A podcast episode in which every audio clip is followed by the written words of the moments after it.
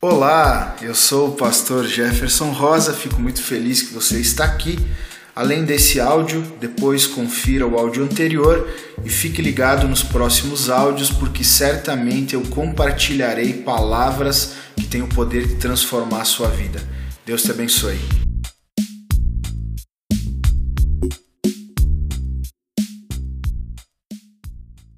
Nós vamos ler o texto de João, capítulo 3, do versículo 14 ao 18. Vai estar aparecendo na tela, na versão NVT, nova versão transformadora, que é a versão que nós costumamos ler aqui na igreja. O texto diz assim: E como Moisés, no deserto, levantou a serpente de bronze numa estaca, também é necessário que o filho do homem seja levantado, para que todo o que nele crer tenha a vida eterna.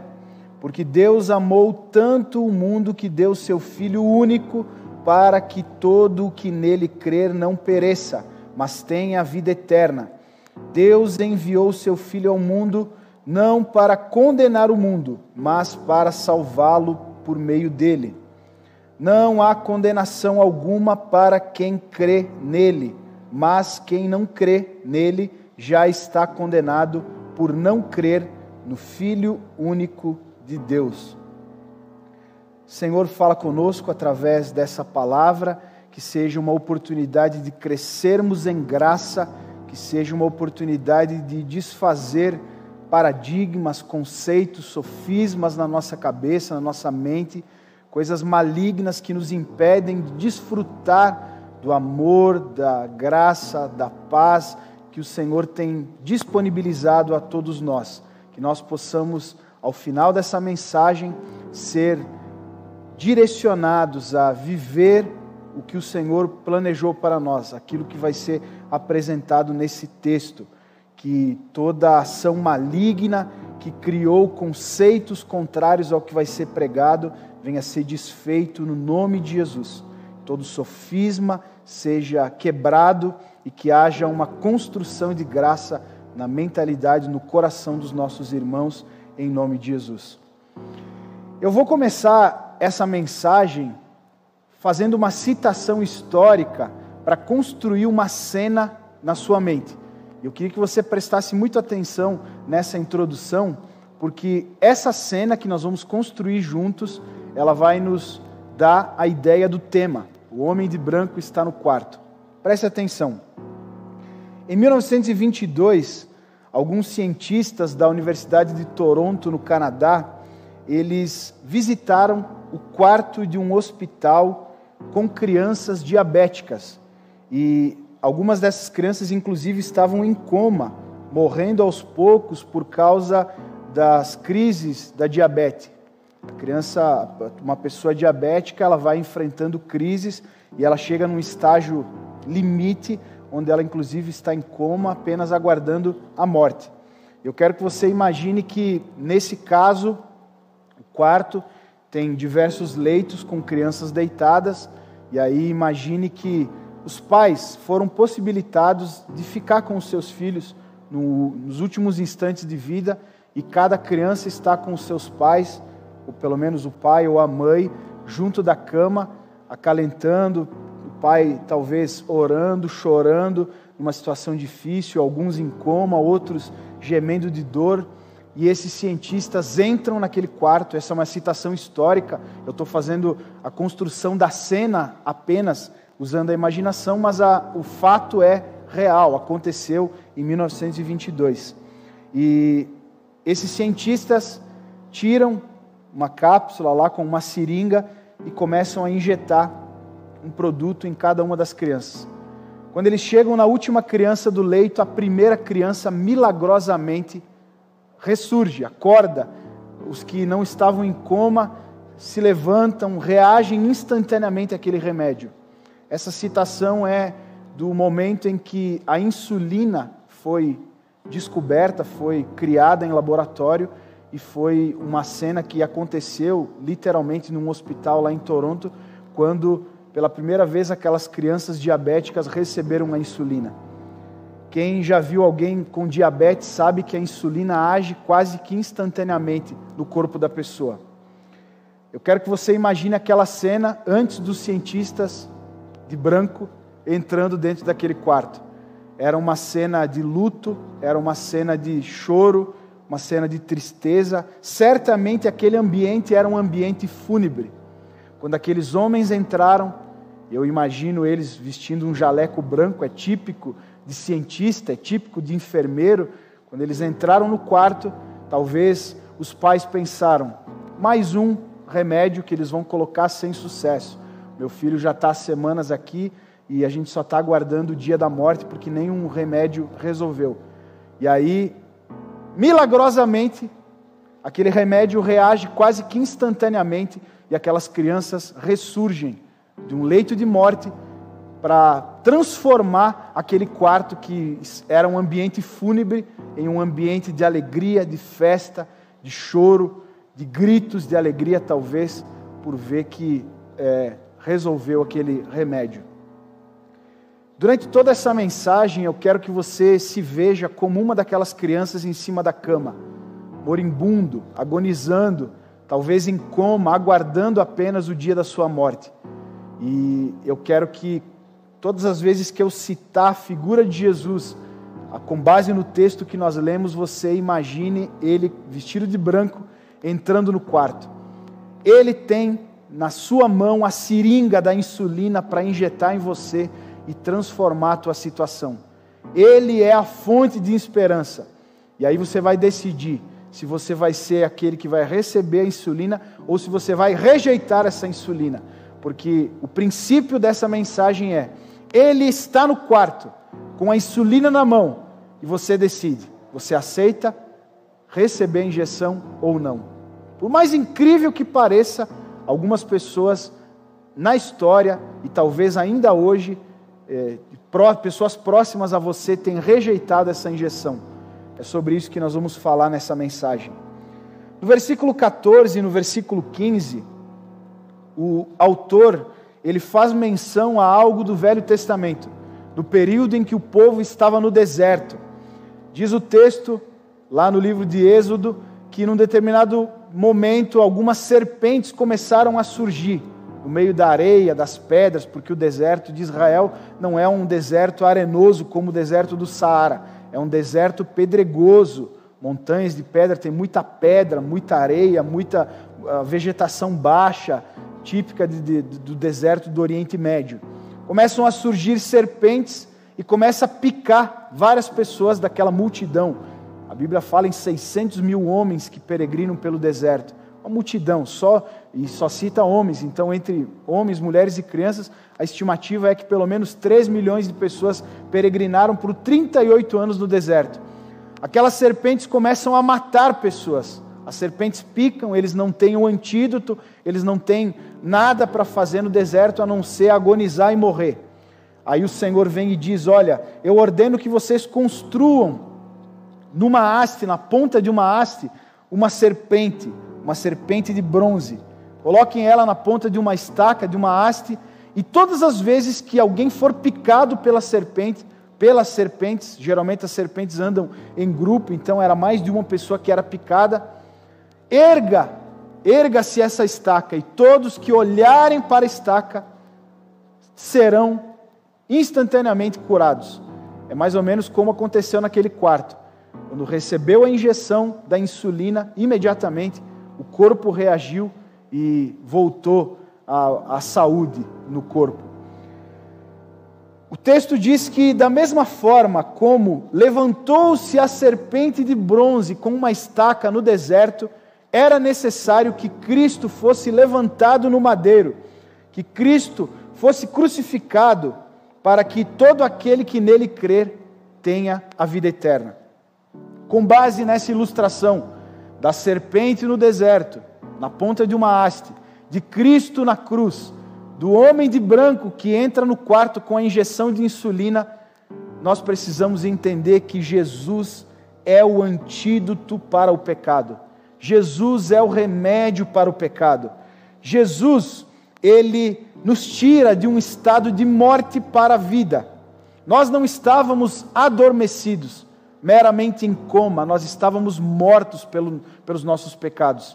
Lá em 1 Pedro capítulo 2, versículo 24 diz: Nós estávamos mortos nos nossos pecados, mas pelo sacrifício dele no madeiro foi nos dado vida.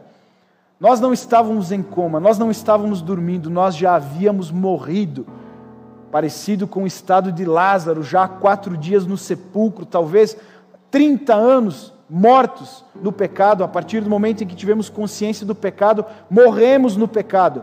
Cristo veio e injetou vida e nós ressurgimos, nós ressuscitamos dos mortos e agora nós vivemos no Senhor. Nós éramos como mortos vivos, parecíamos estar vivos, mas éramos mortos. É como nos filmes de zumbi. Vivíamos num processo de constante degeneração.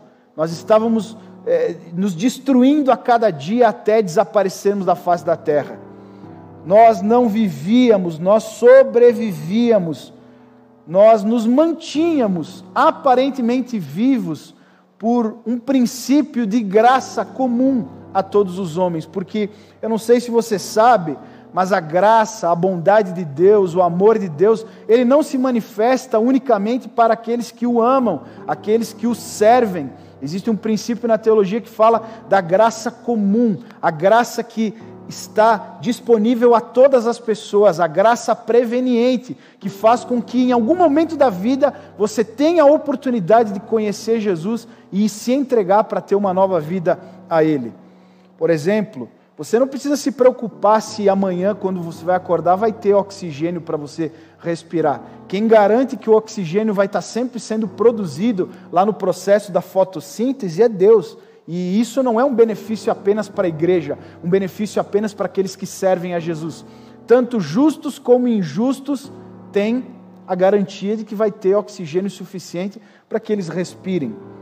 A chuva, quando ela desce e faz com que a água verta por entre a terra e a água chegue novamente nos lençóis freáticos, para que depois o lençol freático vá e alimente a nascente de um rio, e depois vem o sol que faz a água evaporar e voltar a chuva, produzindo um ciclo perfeito para que haja vida, porque a vida parte da água, a água é uma bênção de Deus para a humanidade, não está limitado apenas a quem serve e quem não serve Deus. A gente tem diversos outros exemplos. O fato é que todo o ecossistema fun funciona de forma perfeita para que nós tenhamos vida. Até insetos fazem parte de um processo de nos abençoar. A abelha poliniza as árvores e assim nós temos a continuidade da vida. Não só no meio da criação, porque eu citei oxigênio, a produção do oxigênio, eu citei o sistema das águas, uh, o lençol freático que alimenta o rio, o rio que evapora com o sol e que traz a chuva, que cai de novo e alimenta o lençol freático, e é um ciclo de vida e de bênção sobre a terra, mas também a sociedade má que vive dos, longe de Deus, ela é preservada pelos princípios religiosos, e aí eu não cito apenas o cristianismo, judaísmo e outras religiões que fundamentam as suas práticas em frações diferentes de revelação de Deus, elas fazem com que a nossa sociedade não se corrompa. Se não existissem esses princípios religiosos na constituição dos países, das leis, o mundo seria um caos. O desejo de Satanás é produzir um, uma anarquia, falta de organização e onde um é um sistema predatório, onde o que vence é o mais forte, um destruindo o outro sem princípio nenhum. Quem faz com que a nossa sociedade permaneça é a igreja, é os princípios religiosos. O fato é que a serpente está sendo levantada no deserto, como no Velho Testamento, através de Jesus Cristo. Jesus está sendo erguido pelos meios de comunicação, pela internet, pela TV, já há muitos anos. A mensagem está sendo pregada. Numa cultura ocidental, onde a internet é livre, é praticamente impossível que as pessoas não ouçam algum tipo de mensagem que as leve mais próximas de Deus. E elas se deparam diante de Jesus, diante da cruz, e elas precisam decidir: aceito ou não, creio ou não. É como se Jesus entrasse no quarto, você está numa crise de diabetes e ele está com a seringa na mão e ele diz para você: você aceita ou não? Por incrível que pareça, os que rejeitam a Jesus, seja lá por porque não querem se envolver, porque têm preconceitos em relação a, a se envolver com a religiosidade, ou por, por querer curtir a vida por mais um tempo, eles estão rejeitando a vida, eles estão escolhendo a morte, eles estão escolhendo o caminho da morte, não só uma morte nessa vida, mas também numa morte eterna, a escolher Jesus Cristo, a vida, a vida eterna. Lá em 1 Pedro capítulo 2, versículos 7 e 8, diz assim: Vocês, os que creram, os que reconhecem a honra que lhe é devida, mas para os que não creem, a pedra que os construtores rejeitaram se tornou a pedra angular. É também, e também, ele é a pedra de tropeço, rocha que faz as pessoas caírem. Tropeçam porque não obedecem à palavra e, portanto, deparam com o destino planejado para eles. Cristo se apresenta para todas as pessoas em algum momento da vida. Os que o recebem, ele se torna uma pedra de edificação, uma pedra, um instrumento de salvação. Os que o rejeitam, ele se torna uma pedra de tropeço, um instrumento de condenação, porque eles o rejeitam.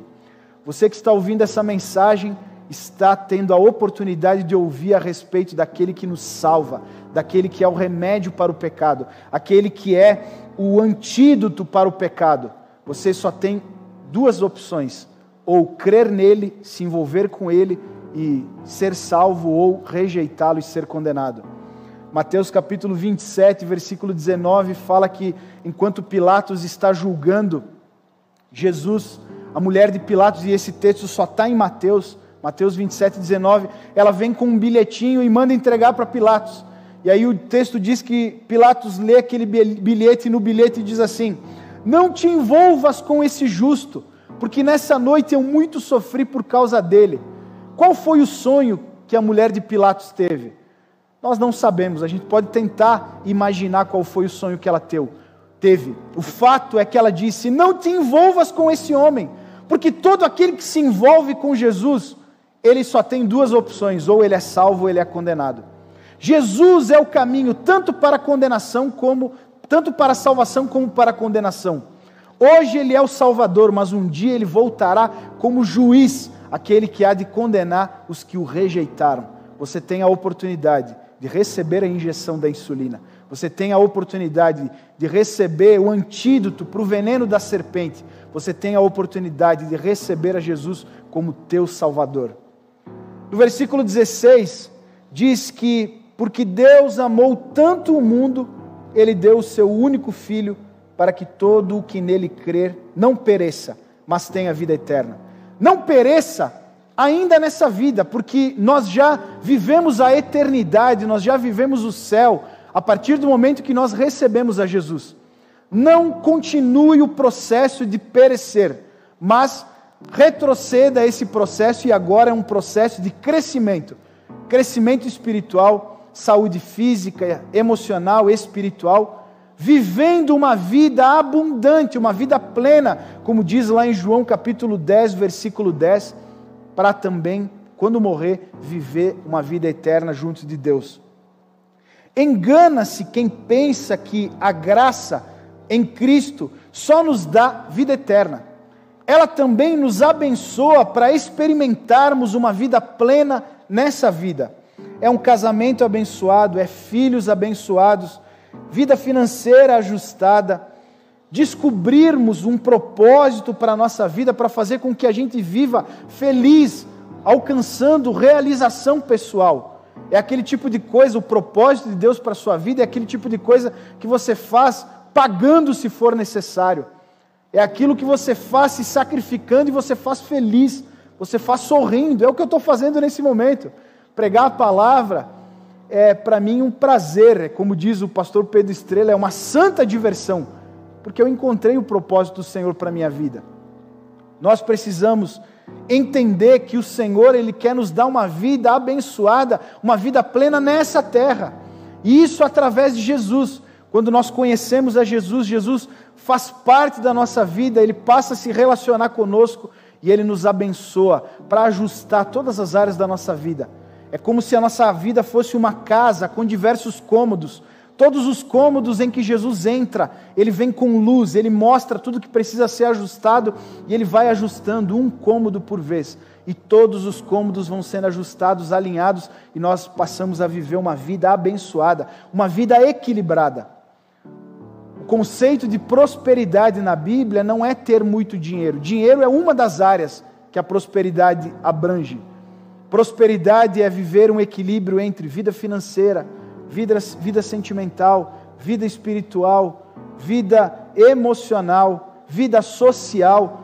Todas as áreas da nossa vida são alcançadas por Jesus.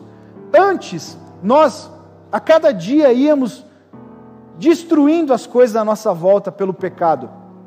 As coisas iam perecendo à nossa volta, mas na medida em que nós nos envolvemos com Jesus, na medida em que Jesus faz parte da nossa vida, ele começa a construir graça em todas as áreas da nossa vida e nós experimentamos uma vida abençoada. Não podemos também viver apenas por essa vida, porque em 1 Coríntios capítulo 15, versículo 19 diz que se a nossa esperança em Cristo se limita apenas a essa vida, nós somos os mais miseráveis dos homens, os mais dignos de pena. Nós precisamos também viver em prol da eternidade. Quando eu descubro o propósito do Senhor para a minha vida, eu não estou apenas contente com a salvação, eu preciso servi-lo também. Há uma promessa de galardão, há uma promessa de prêmio que eu receberei, uma recompensa que eu receberei na eternidade pelo cumprimento da minha missão. A salvação diz respeito a onde eu vou passar a eternidade, ou na presença de Deus, ou na, no lugar onde Deus não está, não estará pela eternidade toda. Agora, o galardão, que tem a ver com a fidelidade nossa na missão nessa terra, diz respeito a como nós passaremos a eternidade. Isso é muito importante porque não é só uma questão de ambição porque eu quero ter uma casa maior do que a do meu irmão na eternidade, quero ter uma coroa mais bonita do que a do, a do meu irmão na eternidade. Cumprir a nossa missão nessa terra vai também levar pessoas a estar na eternidade, porque todo serviço no reino de Deus redunda em salvação de vidas, salvação de almas.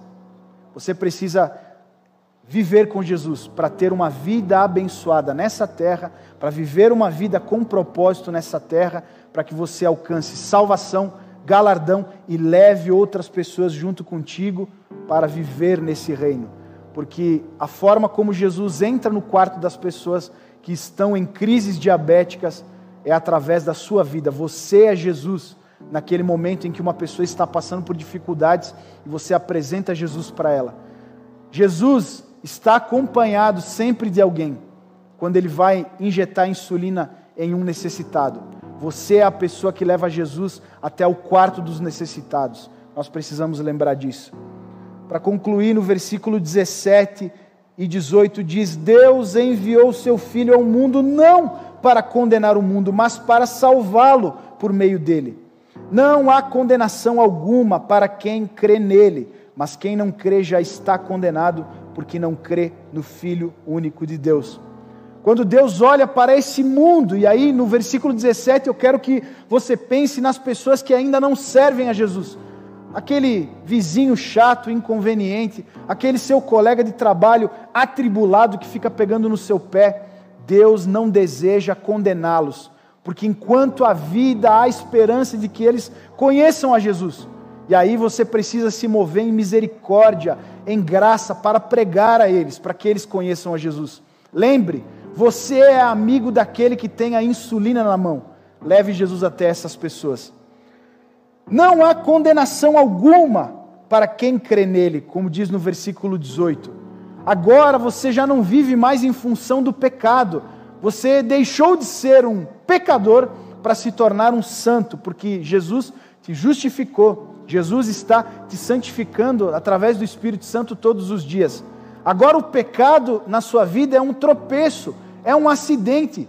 Da mesma forma como se você estiver passando na minha frente e você tropeçar, ralar o joelho, e eu fizer um curativo em você, o fato de eu ter feito um curativo em você não faz de mim um médico, o fato de você pecar de vez em quando não faz você um pecador novamente, não faz você voltar à velha vida.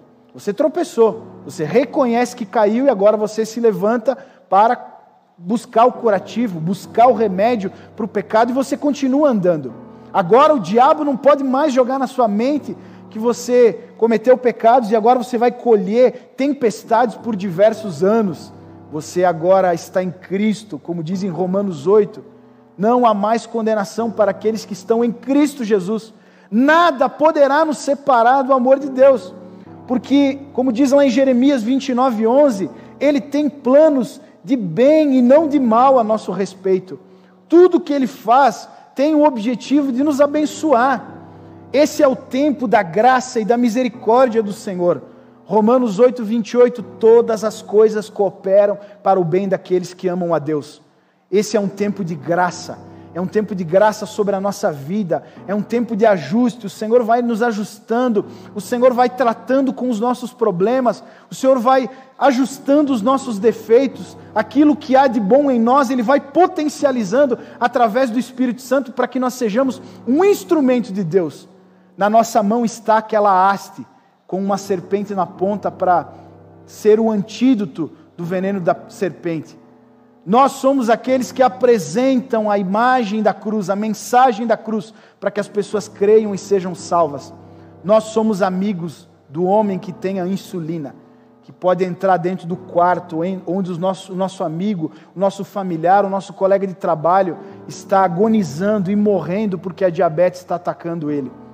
Que nós possamos levar Jesus para esses quartos que nós possamos olhar para essas pessoas que estão agonizando, mortas no pecado, aguardando apenas a condenação, e que nós possamos visualizar o dia em que Jesus vai injetar insulina nelas e elas vão vibrar de alegria, porque agora elas conheceram o Salvador, porque agora nas veias dela correm o sangue de Jesus. Jesus trouxe vida a elas e agora elas se alegram no Senhor, agora elas servem ao Senhor junto contigo. É esse tipo de imagem que você precisa ver. Quando você olha para o seu marido que chega em casa bêbado, quando você olha para o seu filho que talvez chega drogado, você descobriu que teu filho está usando droga, está no mundo do crime, não imagine eles dentro de um caixão. Não fique aguardando o dia do funeral deles. Não, apresenta Jesus para eles para que em, algum momento eles conheçam a Jesus e vivam, experimentem a alegria da salvação. Essa é a mensagem do Senhor para a sua vida nesse dia. Você é amigo do homem de branco. O homem de branco está sua, no seu quarto. Deixe ele injetar a insulina em você para que você seja curado. Leve o seu amigo que tem o remédio do pecado, que tem o antídoto para o veneno da serpente, até todos os que estão em necessidade, e ele vai te usar como instrumento de salvação. Eu quero orar por você. Senhor, em nome de Jesus, que essa mensagem inunde os corações, que eles possam ser constrangidos a viver essa missão de levar o homem de branco até o quarto dos necessitados, que eles sejam os portadores da mensagem da cruz, que vai levar diversas pessoas à salvação. E se porventura alguém que está ouvindo essa mensagem não conhece a Jesus, não teve essa injeção de insulina nas suas veias, que ele receba a injeção nesse momento, que essa mensagem seja a apresentação do homem de branco, que ele receba, Senhor, o antídoto para o veneno da serpente e que ele seja salvo em nome de Jesus. Se você gostou desse conteúdo, não guarde ele apenas para você, compartilhe com seus amigos e conhecidos para que eles também possam ser abençoados. Quero te convidar também a me seguir no YouTube PR Jefferson Rosa. Se inscreva no meu canal e você vai receber vários conteúdos em vídeo. Queria também te convidar a seguir o meu perfil no Instagram, PR Jefferson Rosa. E nós nos encontramos no próximo áudio.